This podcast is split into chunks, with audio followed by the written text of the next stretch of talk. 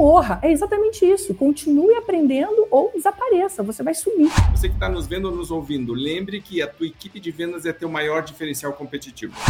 Contrata um vendedor, coloca ele para aprender a vender como a gente vende aqui na empresa, como o melhor vendedor da equipe, que nem sempre segue o melhor processo, às vezes é um talento, às vezes vende muito bem por outras hipóteses, né?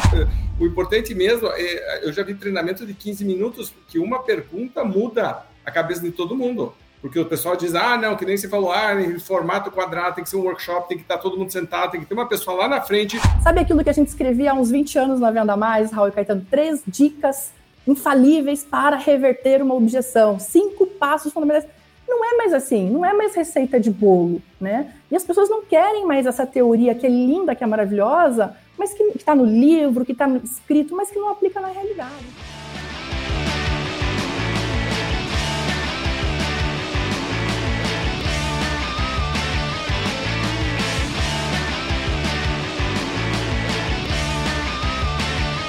Olá, campeão, olá, campeã. Prazer estar aqui com você, Raul Caneloro da Venda Mais. Mais um podcast VM. Hoje é uma edição super especial, junto com o Marcelo, né, que pilota todos os podcasts comigo. Estamos com a nossa super sócia, parceira, diretora de treinamentos, a mulher que entende tudo, voa para cá e para lá, foi para o Canadá, voou o Brasil inteiro hoje. Uh, Karen, você já deve estar diamante na Azul, na Gol, na Latam, né? Todas as, né? O Marcelo e eu, a gente já teve orgulho de ter isso, a gente está hoje um pouco mais com orgulho de não ter isso, né, Marcelo? De, tipo assim, já, já passou essa fase. Mas ainda, que, ainda que continue diamante. Continuamos, continuamos assim, mas não, mas não duplo diamante, né? Tipo, antes que estava no super mega platinum, assim, não, queremos estar um pouco mais em casa. Mas o time da Karen hoje viajando, outro dia a Karen a gente estava falando tem que o teu time estava fazendo acho que 18 treinamentos em 14 dias. A única empresa do Brasil que consegue atender clientes no Brasil inteiro, inclusive fora do Brasil, na América do Sul.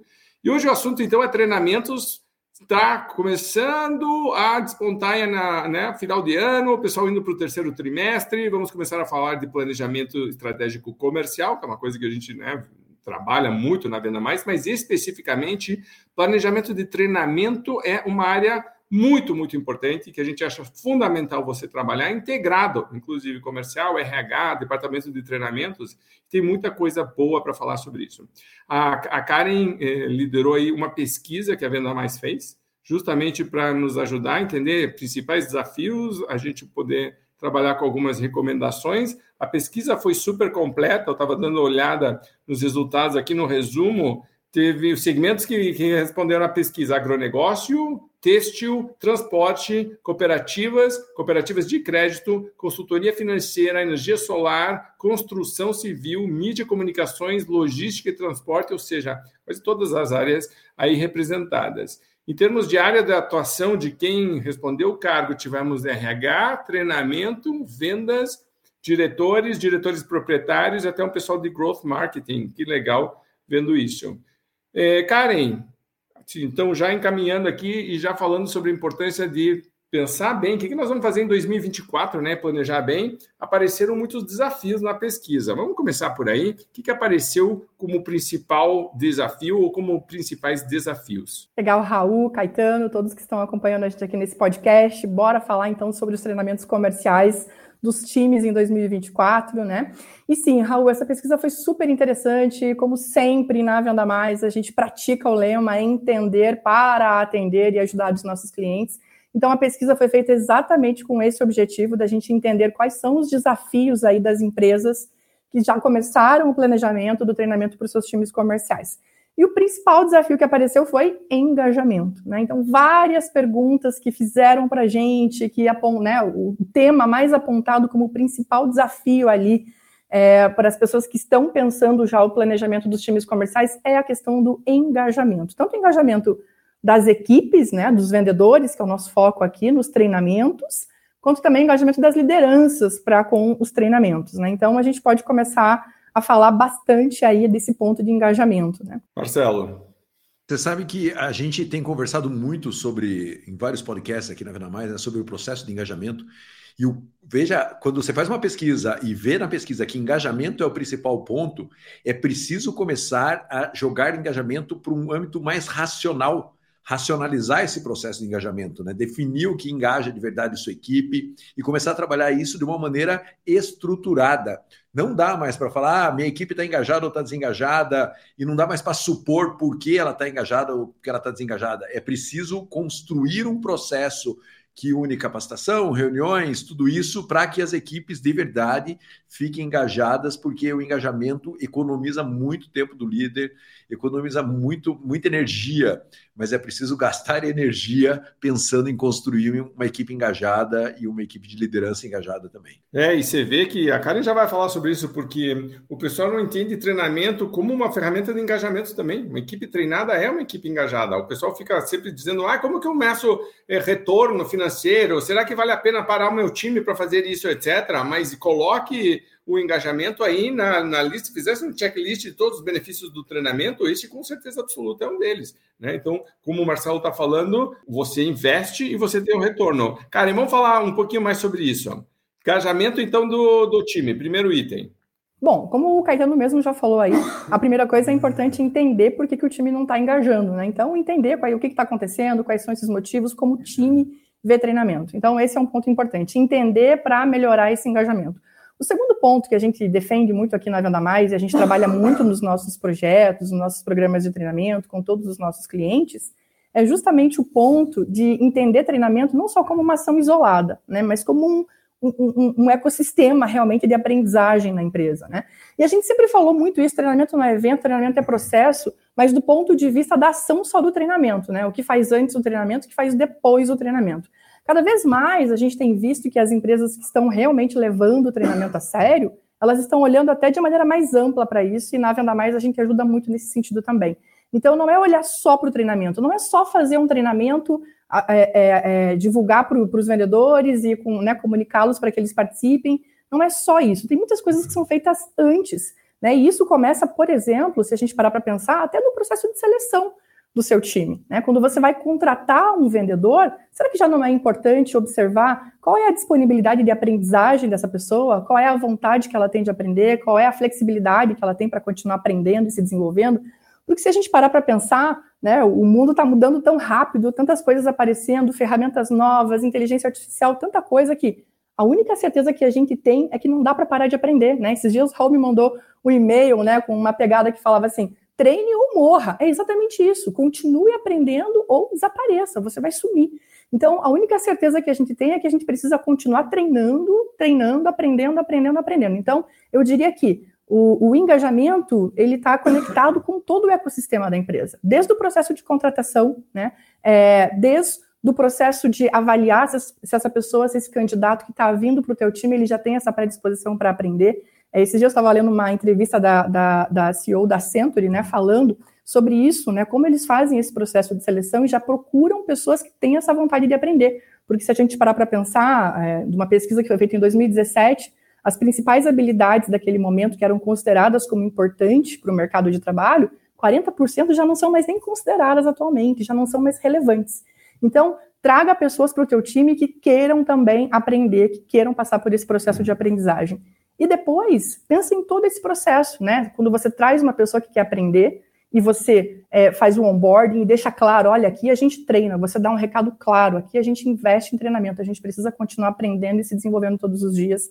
Depois você pensa em trilhas que continuam esse treinamento, esse desenvolvimento dos vendedores, porque esse é um ponto também, né? Qual é o, o comum aí de vendas? Contrata um vendedor, coloca ele para aprender a vender como a gente vende aqui na empresa, como o melhor vendedor da equipe, que nem sempre segue o melhor processo, às vezes é um talento, às vezes vende muito bem por outras hipóteses, né? Mas não porque ele tem ali o cuidado com a habilidade, segue um bom processo, é um talento nato, mas nem todo mundo vai ter esse talento, né? Então, precisa também treinar esse vendedor assim que ele chega da forma correta e depois planejar os próximos treinamentos, a trilha de aprendizagem dele.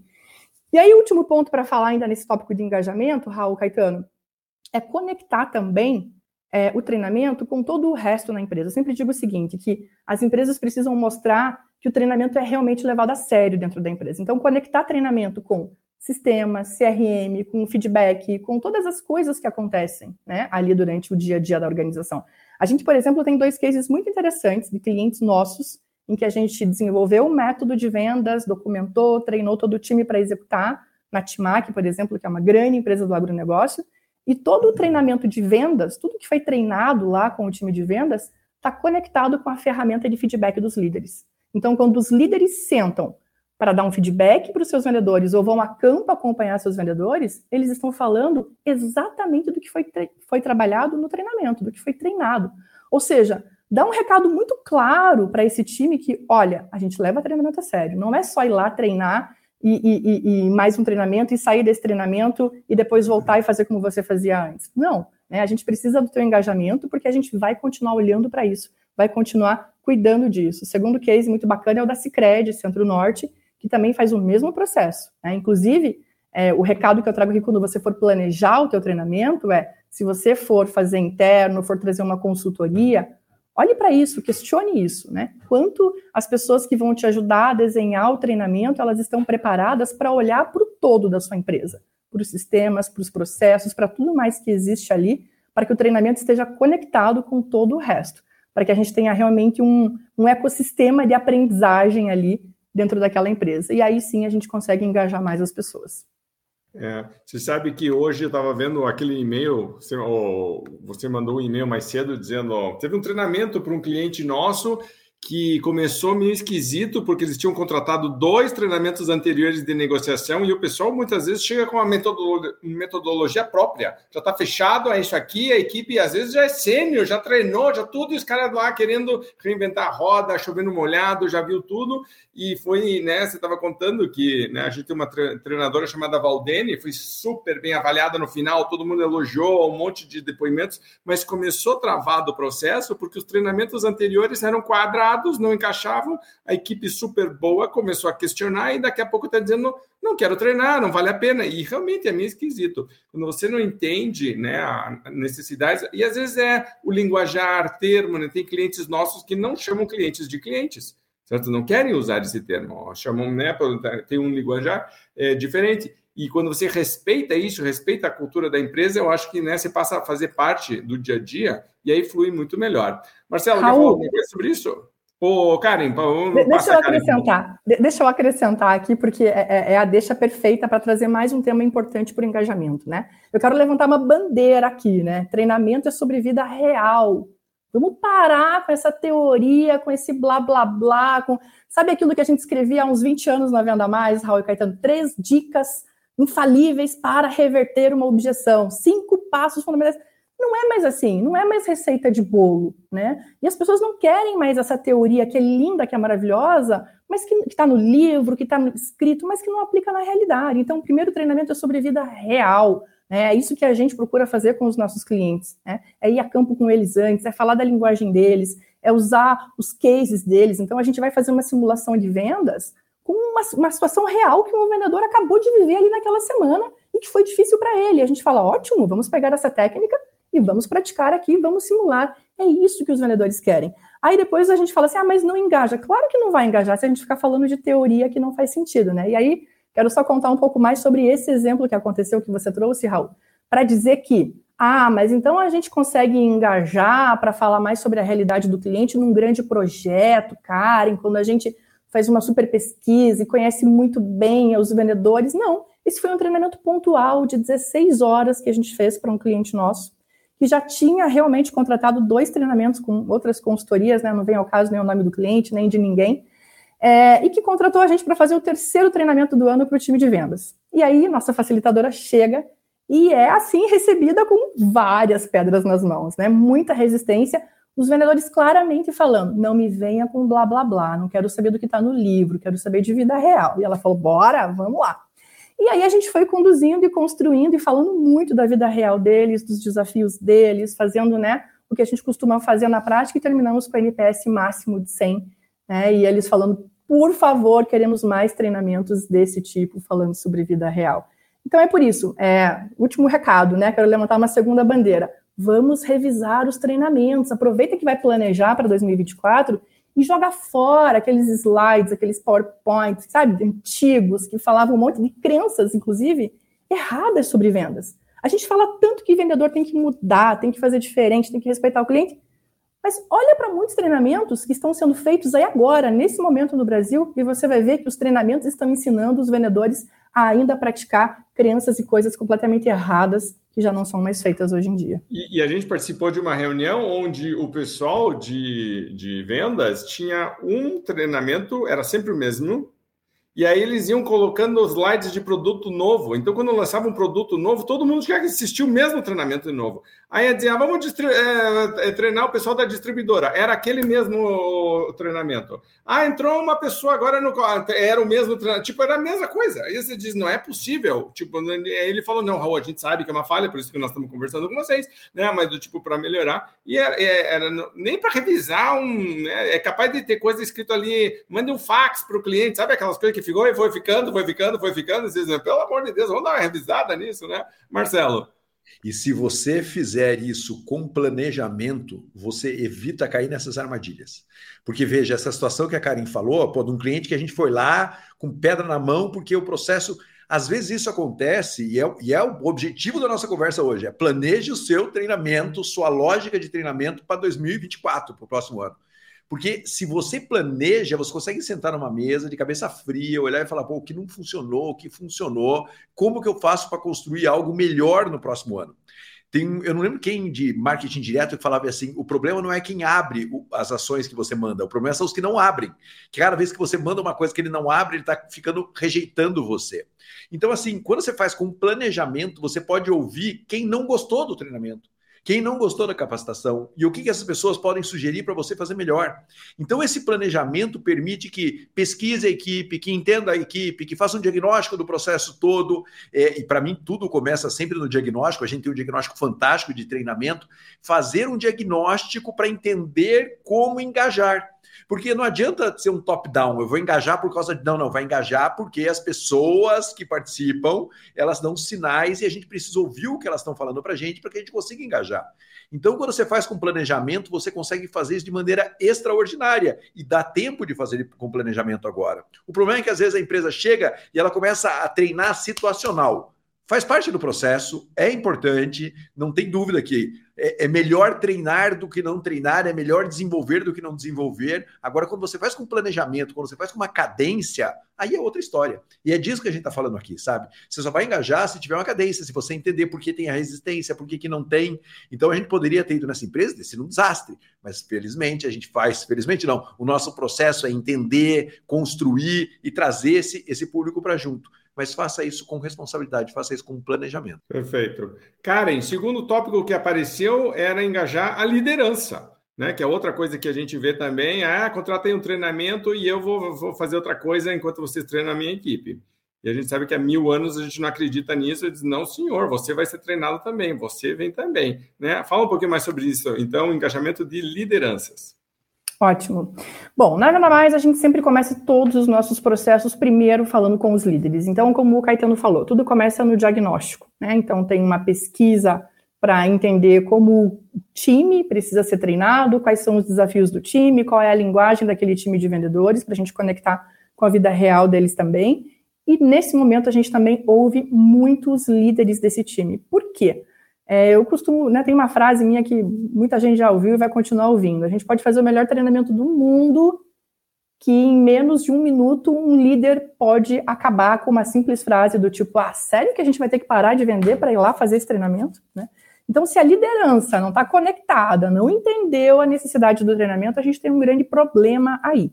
Então, na Venda Mais, a gente sempre começa ouvindo os líderes apoiando as lideranças, entendendo quais são os desafios deles e trazendo eles para perto do processo. Eles são é, é, muito importantes no processo de fazer com que o treinamento não seja um evento, né, seja realmente um processo, aconteça ali todo dia. Eles são fundamentais no processo de é, é dessa construção da cultura de aprendizagem. Eu costumo é, dizer que é, dentro desse, desse ecossistema de aprendizagem que eu, eu digo que as empresas precisam ser, né, a, a liderança tem um papel fundamental, é, porque eu, eu, brinco que tem uma técnica chamada OCA, né, que é OKIA. O que você aprendeu, né? Sempre. E isso está na fala do líder. Essa é uma pergunta que o líder precisa fazer o tempo todo para sua equipe. O que você aprendeu com esse treinamento? O que você aprendeu com essa conversa com o cliente? Né? Toda conversa com o cliente tem que gerar aprendizado para o cliente e para o vendedor. Então, mas tá na, perceba que está na cultura do líder. Terminar a conversa com o cliente e perguntar para o vendedor: e aí, o que você aprendeu com essa conversa. Né? Depois de uma reunião, e aí, o que vocês, o que vocês aprenderam com essa reunião sobre meta, resultado, sobre lançamento de produto. O que você aprendeu? Essa é uma pergunta fundamental. E aí, passa para um segundo ponto que é as lideranças também se colocarem nessa postura de aprendizagem contínua, né? É, eu, eu, costumo dizer o seguinte: líder que, que, aprende continuamente, ele engaja mais, né? Tem, tem muito, a gente percebe muito isso na prática. Quando você está com um cliente na Venda Mais, com uma empresa em que os líderes estão ali também participando ativamente desse processo de aprendizagem e tem uma postura de aprendizagem, uma disposição para aprendizagem, claramente a gente vai ter uma equipe engajada também. A gente nunca vai ter um líder engajado e uma equipe com pouco engajamento no treinamento. Essas coisas é, não se encontram dessa forma, né? Quanto maior o engajamento da liderança, maior o engajamento também das equipes. Então, os líderes também precisam estar nessa postura, né? De sempre querer aprender mais, buscar mais, participar do treinamento, ter essa postura de humildade. Eu tenho falado muito sobre isso, né? É, líderes, a gente, a gente ouviu durante muito tempo que líderes, que pessoas de autoridade, elas têm que sempre saber tudo, né? São pessoas que a gente respeita porque sempre sabem tudo. Nesse momento não é bem assim, né? A gente precisa ter mais dúvidas do que convicções, porque se a gente tem muita convicção, a gente aprende menos. Se a gente tem mais dúvidas, a gente busca mais informações e aprende mais. Então, esse é o primeiro ponto que eu quero deixar aqui em relação à liderança. Líder que aprende e aprende continuamente e engaja mais o seu time no treinamento. Mas eu quero fazer também uma defesa aos líderes aqui, Raul e Caetano. A, a, Karen vai levantar uma bandeira, eu ia falar agora. Agora é o momento ela, ela viu a folha esquece escrito e agora eu vou falar de verdade o que eu acho. Agora eu quero levantar. É porque são duas coisas muito importantes, assim. Eu, a gente acredita muito no papel da liderança, não posso me contradizer aqui. Mas, por outro lado, também é importante que a, a, a estrutura da empresa, que o processo da empresa, que tudo que acontece na rotina daquela empresa também ajude as lideranças, entende? Porque a gente sabe que os líderes que estão muito provavelmente aqui ouvindo esse podcast, acompanhando a gente, também tem uma rotina super puxada, uma série de coisas para fazer, e muitas vezes o treinamento do time, esse, isso também acaba se perdendo. Né? Então, quanto mais o ambiente da empresa, né? E aí vem das lideranças que estão até acima. Quanto mais esse ambiente, os processos, a cultura, o DNA, tudo isso está ajudando o líder também a conectar é, os processos, os sistemas com o que foi feito no treinamento, isso vai facilitar muito a vida do líder. E, e segunda coisa que eu quero falar em relação a esse ponto que eu estou trazendo, dessa cobrança excessiva que também se tem com relação aos líderes no treinamento, né? Que é, é além dos líderes, seria importante que as empresas também é, é, transformassem outros profissionais da empresa em embaixadores do treinamento. Na Venda Mais a gente faz muito isso. Sempre que a gente tem oportunidade, a gente transforma não só os líderes em multiplicadores daquele treinamento, mas outros profissionais também. A gente acabou de lançar um, um projeto com um cliente nosso no Paraguai, financeira paraguaio-japonesa, onde a gente vai trabalhar um método de atendimento que é o Motenashi, que vem da tradição japonesa, enfim, que consiste em né, atender de maneira gentil seus clientes, enfim. A gente vai é, é, é, implementar todo esse processo, toda essa metodologia no atendimento aos clientes dessa empresa. A gente fez a formação dos líderes multiplicadores, e outros colaboradores de diversos setores da empresa foram convidados e também participaram desse processo, e todos eles, junto com os líderes, junto com o nosso facilitador e gestor do projeto, o Jorge, é, foram denominados embaixadores desse projeto de treinamento. Eles receberam um PIN, né, falando, eu sou embaixador desse programa de treinamento. Então, percebam, é, a gente trouxe ali mais pessoas para ajudar, né, mais estrutura para a liderança, para os líderes, para que eles consigam fazer com que o treinamento seja executado no dia a dia, para que a gente tenha. E volta tudo para o engajamento, né? Para que a gente tenha um maior engajamento dos times. Sim.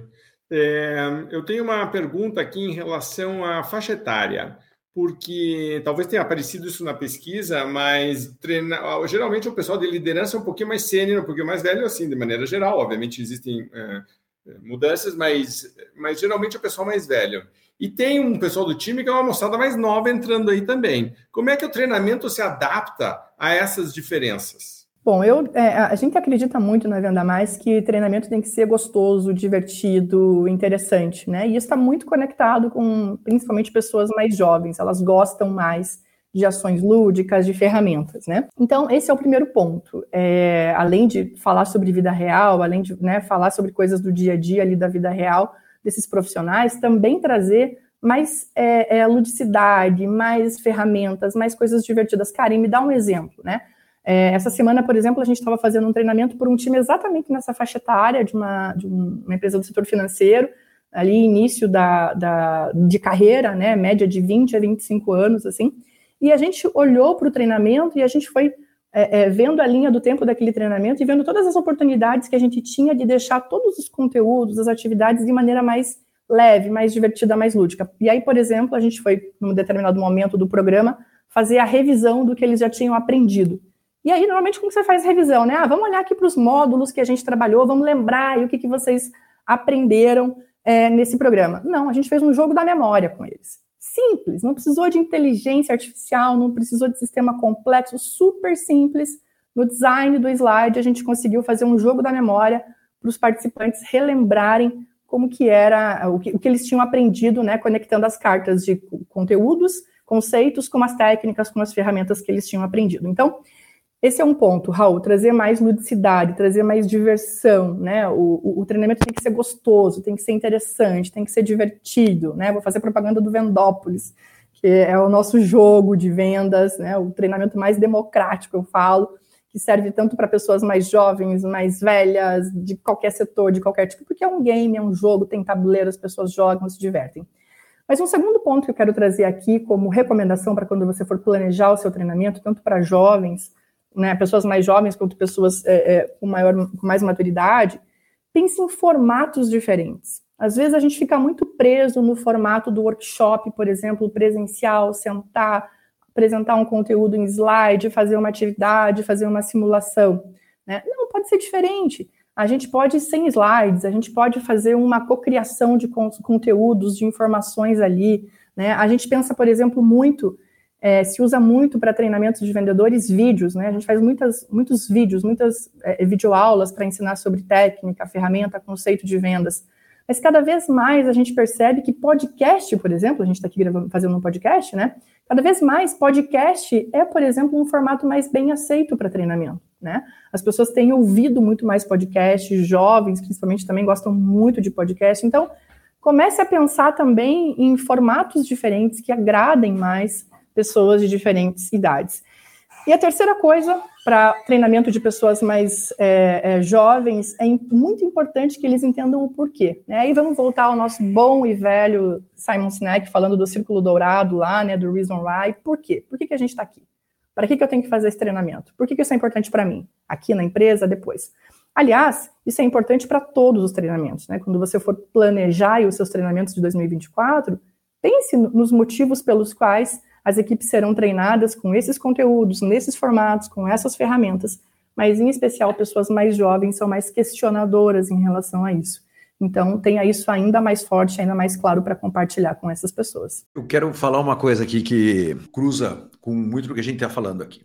Tem um cliente nosso, já que a gente atende há muitos anos, é uma indústria e uma indústria pesada, uma indústria com turnover super pesado. Eles fizeram um treinamento com um desenvolvimento com líderes, passaram um ano desenvolvendo líderes. É, não, não o topo da pirâmide, o segundo escalão de supervisão, e desenvolveram esses líderes. O que aconteceu durante esse ano? Zero turnover nesses líderes. Zero e tem um histórico de importante turnover nesses líderes de, segundo, de, de segunda linha. Então, de segundo né, escalão ali dentro da liderança na, na indústria, principalmente. E aí, peraí, zero, né? O que, que foi feito de legal? Aí foi perguntar para os caras, pô, foi feito legal que a formação dava um diploma para ele, ele, esse diploma, de alguma maneira, essa certificação, de alguma maneira, demonstrava que ele participou daquele ciclo de treinamento. Legal. Passado um tempo, recursos humanos chegou e falou assim: qual área nossa tem maior turnover? Aí descobriram que era o pessoal que trabalhava numa das unidades X, certo? E falou assim: vamos desenvolver um programa igual para esse pessoal de um ano de duração também, certo? Para capacitar essas pessoas e no final eles vão ter uma certificação, certo? De especialistas naquela área e naquele trabalho. O que aconteceu com o turnover deles? Caiu significativamente também na área que tinha principal turnover. Então veja que quando você desenvolve um método e um processo de, de capacitação que vai durante um ano, as pessoas valorizam isso e elas permanecem porque elas entendem que elas estão sendo valorizadas e porque no final das contas ela quer pegar aquele certificado. Então, aquele rompante do cara que fala, ah, eu vou embora porque eu tô pensando. Não, não. Cara, você usou na prática, dentro de uma área de produção super complexa, assim, uma área, porque a galera se suja muito, uma área pô, difícil mesmo, você reduz o turnover porque você capacita. Então veja que se você estrategicamente entende esse processo, você entende como retenção, capacitação, você entende capacitação como engajamento, você entende capacitação como uma ferramenta fundamental para que você, inclusive, economize. Porque quanto custa o turnover de uma empresa, de uma indústria que tem um turnover muito violento e com capacitação as pessoas vão menos embora, permanecem mais em empresas, se sentem mais valorizadas. Isso é planejamento. Perfeito.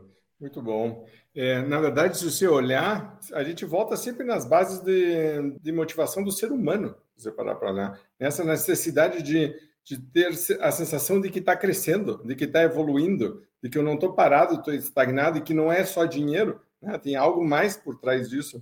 É, isso, isso é super importante. Muito legal, bacana você trazer isso. É, Cara, e outra coisa que apareceu e que sempre aparece em todas as pesquisas é como é que eu meço o resultado de treinamento, como que eu justifico não só o orçamento, mas o tempo, a energia, né? Separar a minha equipe em relação a isso.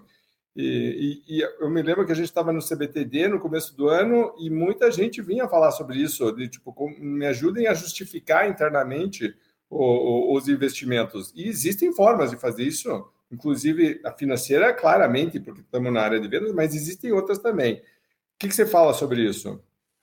Bom, esse tema para a gente ficar uma hora aqui, no mínimo, né, um podcast só sobre isso, vamos falar de Kickpatrick, enfim, várias metodologias aí para a gente fazer é, a mensuração dos treinamentos. Né? Mas para a gente, é, eu quero trazer alguns três pontos aqui bem, bem, bem pontuais, bem específicos. Primeiro, é, em relação a. Normalmente, os treinamentos fazem aquela famosa pesquisa de é, satisfação, né, avaliação de é, reação, enfim.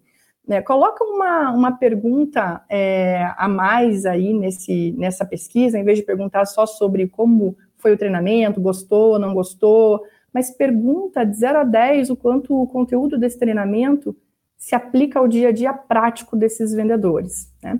É, isso traz um, muitas informações para a gente. A gente consegue observar muito e depois defender com muitos clientes nossos, né, a área de RH defendendo com muitos diretores e decisores, quanto que os treinamentos apoiam de maneira prática nos desafios no dia a dia dos vendedores. A segunda coisa que a gente costuma é, utilizar muito também para observar o impacto é, do treinamento nos resultados dos vendedores é, é fatiar um pouco mais o, o, onde esse treinamento vai impactar. Né? Então, assim, é difícil a gente é, mensurar e conseguir coletar e observar o impacto do treinamento quando você olha quanto a mais os vendedores venderam naquele momento. Né? Tem situações que dá para fazer isso, alguns dos nossos clientes a gente consegue, a gente tem um case maravilhoso com o consórcio Magalu, por exemplo, em que a gente conseguiu medir exatamente o processo. Né? Então, a gente selecionou o grupo que ia ser treinado, a gente treinou esse grupo, a gente tinha os, os, indicadores antes do treinamento, depois a gente mediu, acompanhou e a gente conseguiu observar que os vendedores que concluíam esse treinamento, eles conseguiram, né, no período de até três meses, aumentar em 50% os resultados de vendas deles após o treinamento. E não teve nenhuma outra ação externa que impactou uma campanha ou alguma né, promoção, alguma coisa que impactasse tão forte assim esse resultado. Foi realmente uma ação muito sistematizada ali e conectada com o processo de treinamento que foi realizado, né? Num, num, projeto grande ali que a gente fez com o consórcio Magalu. A gente tem até um, um, podcast com a diretora de treinamento deles contando esse case e mostrando ela mesma esse resultado, né? Mas nem sempre as áreas de RH e de treinamento conseguem fazer isso nas empresas de maneira tão detalhada, porque existem outros fatores externos ao treinamento que podem impactar para melhor ou para pior os resultados daquele período de vendas por sazonalidade, promoções, ações, questões que estão além do treinamento. Então, a minha dica é fatia, né? Olha para questões bem específicas. Por exemplo, uma pergunta que surgiu na pesquisa é: ah, como que eu consigo medir o impacto do resultado do treinamento para vendedores? É uma questão muito importante que a gente treina muito quando vai falar de venda complexa. É o mapeamento, relação e conexão com os quatro Qs, né? Todas as pessoas dentro do cliente que decidem, que, que, compram, que usam, que pagam, que influenciam o processo da venda. E aí a gente tem um, um programa de treinamento, por exemplo, focado em venda de alto valor agregado, que está totalmente conectado com a venda complexa, onde a gente trabalha esse conteúdo e a gente ajuda os nossos clientes a olharem exatamente para esse indicador, né? É, com quantas pessoas esse vendedor está conseguindo falar dentro da empresa, com quantas pessoas ele conseguiu mapear, levantar as necessidades e se conectar é, com esses decisores, com esses influenciadores, né? Ou então, outro ponto que você pode observar, que quando a gente treina, especialmente é, vendedores que fazem venda complexa, de alto valor agregado, agregado, que tem um ciclo de venda muito longo, diminuir o ciclo de venda, né? A gente consegue impactar muito também nesse sentido. Então, é, pare né, de olhar só para os indicadores, se a gente for olhar para as quatro Ds lá da disciplina da execução, a gente chamaria de medidas históricas, né, que é vendeu ou não vendeu, bateu a meta ou não bateu. Nem sempre a gente vai conseguir conectar o resultado, o impacto do treinamento com esses resultados. Então, olhe bem para o quanto que cada treinamento vai ajudar os vendedores a impactarem e melhorarem nas medidas de direção, que são né, algumas ações muito específicas que também vão depois impactar é, o resultado de venda. E por fim, a minha terceira dica que eu falei que eu ia trazer sobre esse ponto é ao longo do teu planejamento aí, do, quando você for fazer o planejamento ao longo do ano, em que você for realizando os treinamentos, é, insira nas suas pesquisas e no seu acompanhamento junto aos times a seguinte pergunta: quanto que esse treinamento especificamente ajudou você a atingir os seus resultados, a bater as suas metas, né? A gente tem um case maravilhoso com a Autotrack, que é uma das maiores empresas de rastreamento por satélite do Brasil. A gente treina eles há mais de cinco anos. É, e a gente é, tem feito esse processo com eles, né? E olha que interessante, na pesquisa mais recente que a gente fez com eles esse ano, eles trouxeram de 0 a 10, a resposta foi 9,2 de quanto aquele treinamento específico ajudou, impactou eles a baterem, a atingirem as metas e os indicadores de vendas daquele período. Perfeito. Você sabe que ontem estava numa reunião, a gente estava discutindo sobre, por exemplo, se valia a pena ou não participar de feiras. Eu estava dizendo, a forma como você calcula o resultado de uma feira está muito de curto prazo, é muito imediatista, porque a, a, era imediatamente sair da feira, se pagou, não se pagou com as vendas feitas ali. Eu falei, qual que é o teu ciclo médio de venda? E aí ele falou, ah, geralmente entre três e seis meses. Então, por que você não dá três ou seis meses para a feira, por exemplo? E, e, aí acabou, né, fluindo, por isso que eu estou falando, e eu falei, inclusive, se você parar para pensar, treinamentos é a mesma coisa. Quem disse que eu saio do treinamento imediatamente vai acontecer? Não, até porque muitas vezes um treinamento, no fundo, é alterar hábito, é alterar comportamento. Né? Não é só, ai, aprendi essa técnica, aprendi essa habilidade. Não, eu tenho que mudar o jeito que às vezes que eu estava fazendo. Isso leva tempo para consolidar. Né? E você precisa dar esse tempo, que se você não der, volta naturalmente ao comportamento anterior. Então a gente tem, por isso que precisa reunião de reforço, por isso que, né, tipo, tem um monte de coisas. Mas é alguma coisa que eu acho que você podia aprofundar também, porque as pessoas não veem treinamento como mudança de hábito, e eu acho que deveria se falar um pouco mais sobre isso. Marcelo, quer falar alguma coisa antes ou eu passo para Karen? Não, pode passar para Karen direto, porque eu concordo plenamente. E mudança de hábito é muitas vezes o próprio líder olhar e falar assim: nós fazemos isso e nós queremos mudar o jeito que nós fazemos. E, e aceitar mudar o jeito que faz, muitas vezes é o próprio líder assumindo que aquilo não está mais funcionando. Então é um exercício enorme. Falou durante 5, 10 anos que vamos fazer assim, assim, assim, e de repente o líder fala: vamos começar a mudar isso. Cara, não é só mudar a capacitação, é mudar toda a linguagem que você leva à mudança de atitude, né? Isso é, isso é bem longo, não é um ciclo curto, vai lá dar um treinamento e muda. Não, é um processo realmente. Isso mesmo, Raul, quando eu falei ali da gente não olhar só para os resultados, né, indicador, os indicadores históricos ali, digamos assim, né, vendeu, não vendeu, bateu a meta, não bateu, olhar para os comportamentos, porque é exatamente isso, né, vai levantar mais uma bandeira hoje aqui que a Venda Mais tem é, sempre trazido muito forte e nos nossos treinamentos também. Pare de treinar ou pensar só no treinamento de técnicas, de habilidades, né? Só de técnicas de vendas. Não é só isso.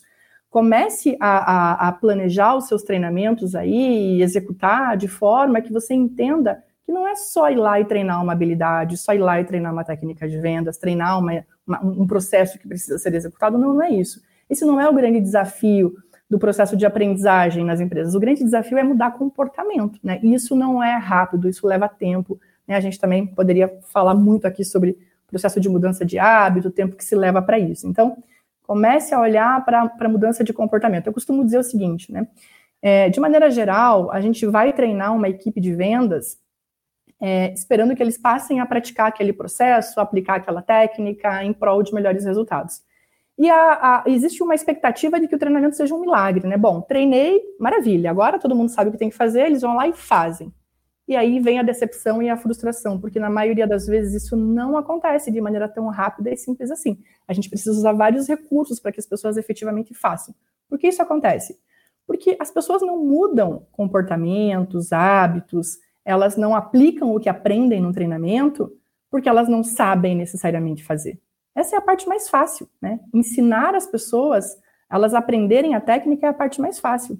Os principais motivos pelas quais as pessoas não conseguem praticar o que elas aprendem depois de um treinamento é porque elas não conseguem ou porque elas não querem, né? E isso está muito conectado com hábitos, com crenças, com uma série de questões que muitas vezes não é nem olhado, não é nem considerado, não é nem monitorado no treinamento.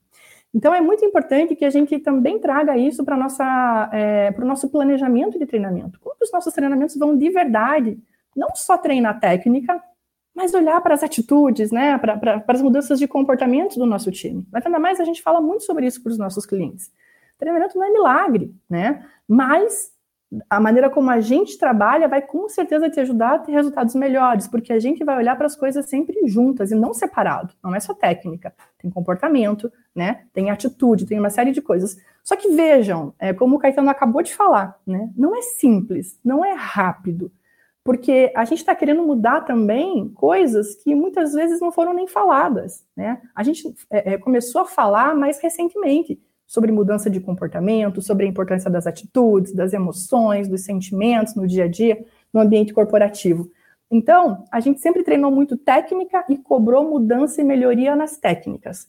Agora a gente vem vendo cada vez mais um movimento, né, inclusive lá no ATD, nos Estados Unidos, esse ano que a gente participou, que é o maior congresso de treinamento e desenvolvimento da América Latina, trazendo um movimento muito forte, falando pare de treinar só conhecimento e técnica, né, e habilidades passe a ajudar as pessoas a desenvolverem melhores atitudes, melhores comportamentos, né? E aí isso volta muito na questão do ecossistema de aprendizagem. Então a gente pode treinar, pode fazer uma ação pontual, mas todo o resto, sistema, CRM, processos da empresa, feedback, reuniões, comportamento da liderança, precisa estar conectado com o que foi aprendido e precisa ser executado na prática, né? Porque senão é realmente muito difícil mudar comportamento, mudar hábitos.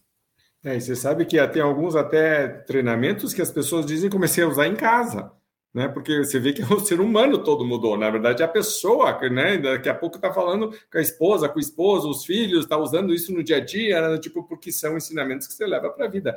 E outro dia eu estava falando com um, uma empresária que estava um pouco frustrada com a, a equipe estava demorando para ganhar tração em uma coisa que a gente estava tentando mudar.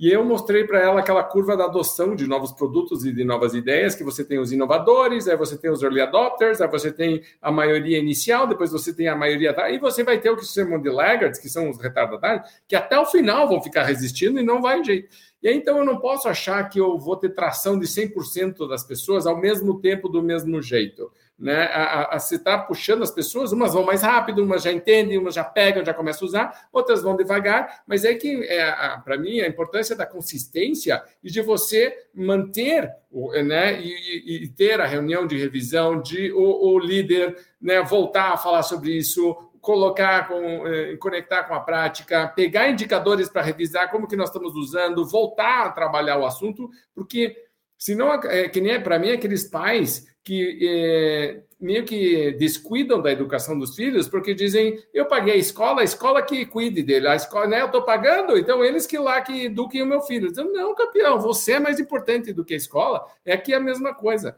Ah, não, eu coloquei eles para treinar e não, você que é líder, né, tem um, um, um papel eh, fundamental no processo.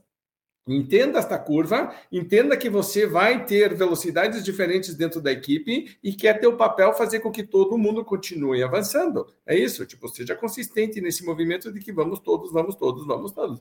Isso é super importante. É, não, eu só queria acrescentar duas ferramentas importantes para fazer esse processo depois do treinamento, que a gente costuma fazer e que tem dado muito certo nos treinamentos da Venda Mais. O primeiro é, são criar essas ações sistematizadas após os treinamentos, né? Você pode, por exemplo, a gente queria muito, por exemplo, é, grupos de mentoria digital com quem com as pessoas que passam pelos nossos treinamentos. Então, depois do treinamento, a gente continua acompanhando esses grupos por três até seis meses, muitas vezes, fazendo reuniões, né? A gente chama de mentorias digitais em grupo, quinzenais ou mensais, pelo menos, onde a gente vai resgatando tudo que foi trabalhado no aprendizado e acompanhando na prática desses vendedores, como eles estão fazendo, quais são as dificuldades que eles estão tendo, boas histórias de vendedores que estão praticando e, e, e trazem isso para todo o grupo, histórias de pessoas que estão tendo muita dificuldade, não praticaram, e aí a gente apoia, ajuda nesse processo. Então, é, sessões mais curtas, de uma hora ali, a depender do tamanho do grupo, para a gente falar sobre a prática, sobre a execução, sobre os desafios e sobre uh, os acertos, né, da prática do que se aprende num treinamento após o treinamento, num período ali de três a seis meses, é um período bastante recomendado. E aí tem uma outra coisa que a gente também tem ajudado muito os nossos clientes a, a fazerem, que são as comunidades de aprendizagem, né? A gente conhece o termo né, da universidade corporativa, muitas empresas têm grandes universidades corporativas, e há também uma discussão muito grande do quanto que também as universidades corporativas precisam se adequar, se modernizar, simplificar, facilitar a vida dos colaboradores dentro da empresa. E muitas empresas, e a Venda Mais tem ajudado muito os nossos clientes a fazer isso também, é, usar ferramentas mais simples, mais fáceis, conectadas ao dia a dia. Então, ter uma comunidade no WhatsApp, uma comunidade de transmissão no Telegram ou em outra rede social, onde a gente continue o debate, sabe? Onde a gente continue falando sobre treinamento, compartilhando boas ideias, cases e mais conteúdos. E só mais uma ferramenta que eu acho bem interessante, que é um, termo que a gente falou muito também no ATD esse ano nos Estados Unidos, que é o nudger, né? Nudger vem de um conceito que é como se fosse empurrõezinhos, que dá para a gente conectar também com a deixa da mudança do hábito. Então, são estímulos pequenininhos mas que vão ajudando, que vão dando aquelas cutucadas, sabe, para as pessoas praticarem né, uma, uma, um hábito novo, ou um comportamento, ou uma técnica, ou uma etapa importante do processo. Como que a gente pode fazer isso? A gente trabalha muito com microlearnings, então são peças, às vezes a gente tem projetos que a gente já fez com cartoon, esses microlearnings. É um cartoon engraçado, divertido, onde a gente dá uma pequena dica, um pequeno estímulo, que é um empurrãozinho para aqueles vendedores praticarem isso. Né? Agora, a gente vai fazer a convenção de um cliente nosso, uma grande convenção, a gente vai fazer o workshop Destrave Suas Vendas, porque eles estão com algumas dificuldades para bater as metas desse ano. E aí nos chamaram para fazer esse workshop que tem o foco em ajudar a destravar a mentalidade, resultados e tudo. E a gente vai entregar no final do workshop a nossa pulseira do destrave para eles colocarem né, na, no braço deles, no pulso deles, depois de um processo, de uma atividade que a gente vai fazer, eles vão escolher uma palavra que é um estímulo para eles forte para ajudar a destravar o que precisa, que precisa ser destravado para atingir esses resultados. Então, é mais um estímulo desse, mais uma deixa visual ali para relembrar, para ajudar no dia a dia, a dar esse empurrãozinho para que as pessoas mudem comportamentos e hábitos e pratiquem o que aprendem. Legal, mais ferramentas aí para você que está nos ouvindo colocar em prática. Os nudges, os nudges são super importantes, tipo empurrãozinho, assim, tipo, vamos relembrar, e a função do líder. Marcelo, você ia falar? E acho que isso é super importante que a Karen está falando, porque permite que você agrupe equipe por nível de desenvolvimento, sabe? Eu vejo que as empresas elas elas, putz, elas sofrem para fazer isso, né? Elas sofrem para aceitar que tem nível de desenvolvimento de ou elas aceitam, mas é melhor colocar todo mundo numa mesma página. E quando você usa ferramentas diversas como essas, você pode ter um grupo da galera que está em desenvolvimento, você pode estar o um grupo da galera de alta performance, você pode comunicar diferente. Mas tudo isso exige mais ferramentas, mais planejamento.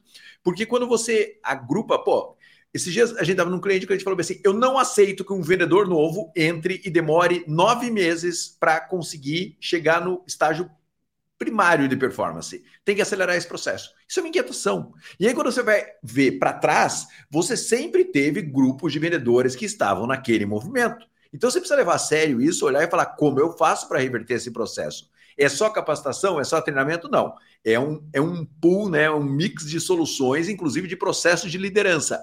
Mas é muito importante que você olhe para esse desafio e veja quanto custa ter lá 5, 6, 7, 10 pessoas na sua equipe em desenvolvimento, demorando nove meses para chegar no nível de performance que você precisa. Custa muito, muito caro. Então, tudo que você investir para diminuir esse ciclo é um bom investimento.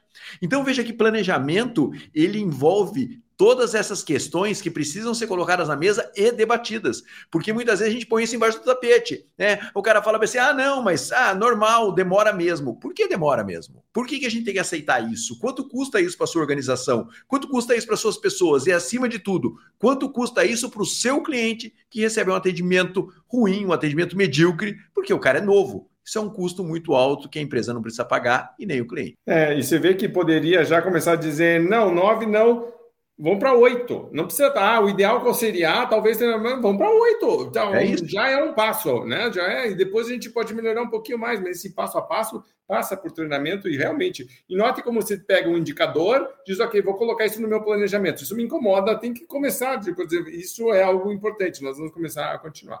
Muito bem, é, Karen, para terminar aqui, comentários finais para. Né, vou fazer meu, meu planejamento de treinamento para o ano que vem que, que eu deveria levar em consideração, o que, que eu não posso esquecer de colocar? Esse ponto que o Caetano, o Caetano trouxe é super importante, né? Então, muitas, muitos clientes nossos perguntam: ah, eu posso misturar todos os meus vendedores, independente do nível de maturidade e, e de capacidade, né? E de senioridade ali para treinar? E a gente fala: depende, qual que é o objetivo? É a gente repercutir essas altas habilidades deles, a capacidade deles e compartilhar com os demais? Pode ser interessante no de determinado momento, mas de maneira geral a gente gera mais frustração e insatisfação quando a gente mistura no mesmo grupo pessoas de níveis muito diferentes. Né? A gente precisa fazer muitas adaptações ali na fala para se conectar com todo mundo. Então, uma ferramenta super fácil de resolver isso, é, que a gente é, é, faz na Venda Mais, é realizar um, um, diagnóstico de conhecimento com os times, com os vendedores antes de treiná-los. Né? E aí a gente tem uma, uma ferramenta bem interessante onde a gente não mede só o nível de conhecimento teórico dos vendedores, mas a gente construiu uma metodologia em que a gente consegue observar quanto que o vendedor consegue aplicar um conteúdo, um conceito numa situação prática, num case real ali dele, e a partir disso a gente define quais são os níveis e os conteúdos, as ferramentas, os níveis de treinamento a depender das necessidades específicas ali de cada grupo. Né? E depois sim, você pode fazer momentos de interação onde esses grupos compartilhem boas práticas entre eles. Mas é importante que todo mundo esteja no mesmo ponto de partida, né? Por isso que quando você para para pensar no planejamento do treinamento para o próximo ano comercial, é importante a gente retomar e começar lá do primeiro ponto que a gente falou. Faça um diagnóstico do teu time, né? Levante necessidades, faça perguntas, entenda qual é o perfil e os níveis aí que você tem no teu time. Né? Depois a gente é, pode compartilhar, venda, mas tem o diagnóstico para treinamentos das áreas comerciais, a gente vai deixar o link aqui com vocês para vocês poderem conhecer né, e acessar, para que você consiga mapear bem, entender, para depois atender da melhor forma. Né? Isso vale para tudo. Depois, ao planejar, pense muito nisso que a gente falou, né? Como que o treinamento ele está conectado com tudo na empresa, para que o treinamento tenha realmente mais sucesso, mais efetividade e a gente consiga um melhor engajamento dos nossos times. Não pense só no treinamento como uma ação pontual, pense em momentos ao longo do, de todo o ano, né? A Brit Andreata, que é uma é, maravilhosa pesquisadora, né, uma americana pesquisadora maravilhosa, tem livros e muito conteúdo nessa linha, ela fala o seguinte, né, de acordo com as pesquisas dela, é, equipes de alta performance, elas se reúnem toda semana para falar sobre os aprendizados e as ações pontuais ali do dia a dia, da rotina da execução, para melhorar o desempenho e os resultados. Se reúnem pelo menos uma vez por mês para falar de temas mais específicos, então, ah, toda semana a gente tem um momento em que o time para para falar sobre os aprendizados, os é, tópicos ali que aconteceram na, naquela semana, no dia a dia, na execução. Uma vez por mês a gente para para estudar, para aprender, para praticar, para treinar um, um tema específico, negociação, levantamento de necessidades, sei lá, um tema específico que a gente vai trabalhar sobre vendas naquele momento, né? E param a cada seis meses para fazer revisões maiores de longo prazo, pensar em planejamento, estudar temas mais complexos, né? Então, pense na frequência nesse sentido. E aí, lembre-se de trabalhar com formatos diferentes, né? Presencial, digital, vídeo, podcast, traga os vendedores para também compartilharem seus conteúdos, é, é, serem treinadores também, né, além dos líderes e de todo o time aí que vai trabalhar é, nessa formação. Então, além do formato, é, também pense na frequência e também pense nesse cuidado que a gente falou muito, né? Não treine só técnica, não, não né, é, cuidado, faça com que o foco do treinamento não seja só em desenvolver e treinar técnica e habilidades, mas ele esteja olhando para comportamento e para o impacto da mudança, da melhoria de comportamentos e de hábitos, com todas essas ferramentas que a gente já falou até aqui, e para que isso também te ajude a mensurar, a observar melhor como o treinamento está impactando em todos os resultados, né, diversos indicadores aí da empresa. É, acho que isso resume assim um pouco é, esses tópicos que a gente pode trazer aqui, Raul e Caetano, para pensar no planejamento aí dos treinamentos para o próximo ano. E mais uma coisa, né, é, que eu tenho falado muito para os nossos clientes que têm conversado com a gente nesse momento de planejar. É, muitos clientes é, começam o planejamento pensando numa solução ideal, né, e desenham um plano maravilhoso que eu chamo de a Disney dos treinamentos. E eu tenho falado sempre o seguinte: ok, vamos pensar no plano B agora também? Porque nem sempre a gente vai conseguir executar o plano perfeito, né? Não vai dar para ir para Disney o, todos o Beto os Carreiro, o Beto Carreiro não, dos não treinamentos. Não, não, não, não ia falar isso, mas, mas é tipo isso, né? Qual é o teu plano A e qual é o teu plano B? Tenha um plano B, RH, DHO, área de treinamento, é, business partner, enfim, tenha um plano B, né? Porque a pior escolha, a pior decisão é não fazer nada em relação ao treinamento e desenvolvimento da equipe. Então, se você não pode fazer um, um, plano A maravilhoso, perfeito, incrível, exatamente do jeito que você quer, pense no plano B, né? no plano possível, mas treine, mesmo que sejam uma quantidade menor de horas, no formato não, não necessariamente que você gostaria, faça alguma coisa para dar sequência nessa construção da cultura de aprendizagem na formação dos times comerciais. É. Isso para mim é que nem cuidar do relacionamento. Eu começo assim o casal, vamos sair toda quinta-feira para jantar e conversar e não sei o quê. Aí um dia um dos dois se atrasa e aí você diz, espera aí, a gente tinha duas horas, agora nós temos uma hora e meia. O que, que nós fazemos? Não fazemos nada ou a gente curte uma hora e meia que a gente tem? Então, tipo, vamos valorizar isso, vamos investir, vamos mostrar que é importante. Então, tipo, vai, né? O importante mesmo, é, eu já vi treinamento de 15 minutos que uma pergunta muda a cabeça de todo mundo. Porque o pessoal diz, ah, não, que nem você falou, ah, em formato quadrado, tem que ser um workshop, tem que estar todo mundo sentado, tem que ter uma pessoa lá na frente. Meus romanos faziam isso, certo? Tipo, então, por que a gente está usando ainda o, mesmo jeito que né, do, do, dos romanos? Podemos evoluir em alguns momentos? Pode. Pode ser em pé o treinamento? Pode. Pode durar 10 ou 15 minutos? Pode. Pode ser por WhatsApp? Pode. Eu posso reforçar um monte de coisas, né? Que eu sei que você usa a ferramenta também, então isso é super importante. Marcelo, para terminar, comentários finais aqui. Chama a nossa equipe para bater um papo. Só esse papo já vale uma reflexão e já vai fazer você refletir. Faça o diagnóstico, porque o diagnóstico externo é uma coisa super importante, cara. É muito importante, sabe? A verdade está entre o que você, líder, acha, o que acontece na prática, e um terceiro que está ali tentando ajudar trazer informações, trazendo insights uma empresa que passa dentro de centenas de empresas no Brasil todos os anos. A verdade está ali no meio e a gente precisa descobrir a verdade, porque o planejamento tem que partir do real. Então, assim, aplique o diagnóstico, é simples, é rápido. O cara tem uma estrutura para aplicar isso rapidamente na sua, na sua empresa e planeje, né? Mas, acima de tudo, comece a fazer. Porque se você não começar, se você não colocar esse movimento, se você não colocar esse andamento, se os seus recursos humanos continuar olhando para contratação, demissão, e não parar seriamente para olhar estrategicamente para a capacitação, vai olhar para cada vez mais demissão, vai olhar para cada vez mais turnover e você só vai ver esse problema aumentar e o seu cliente ficar cada vez mais insatisfeito. Pois é, Karen, comentários finais, despedida? Não importa o seu tamanho, não importa como seja o seu segmento, o seu setor, tem que treinar. Né? Ontem eu recebi uma ligação de uma grande empresa, não é treinada por nós ainda, né, que vende seguros, vem de uma instituição financeira. Eu é, deixei a ligação no viva voz para o nosso time aqui ouvir o quão robotizada, chata e desrespeitosa foi a, a, né, a conversa, não, foi um monólogo da vendedora. A gente cronometrou dois minutos, ela falando, falando, falando, falando, falando, sem conversar comigo, cliente, né? Sem seguir um processo adequado. Então, assim, uma marca muito famosa que investe muito, mas muito em marketing, né? Em vários canais, então atraindo muitas pessoas pelo marketing, mas provavelmente é, não investindo tanto ou como deveria na formação dos seus vendedores. Porque eu sempre penso o seguinte: de quem é a culpa? É dessa pessoa que me ligou totalmente despreparada, e pode ser, pode ser que ela tenha sido treinada, mas alguma coisa aconteceu naquele dia, né? Mas não sei se eu confio muito nessa hipótese. Mas muito provavelmente o que a gente observa é que essa empresa não está seguindo um processo de treinamento, não tem um processo desenhado de, de vendas, né, um método organizado, direcionado, treinado ali para essa equipe seguir, né?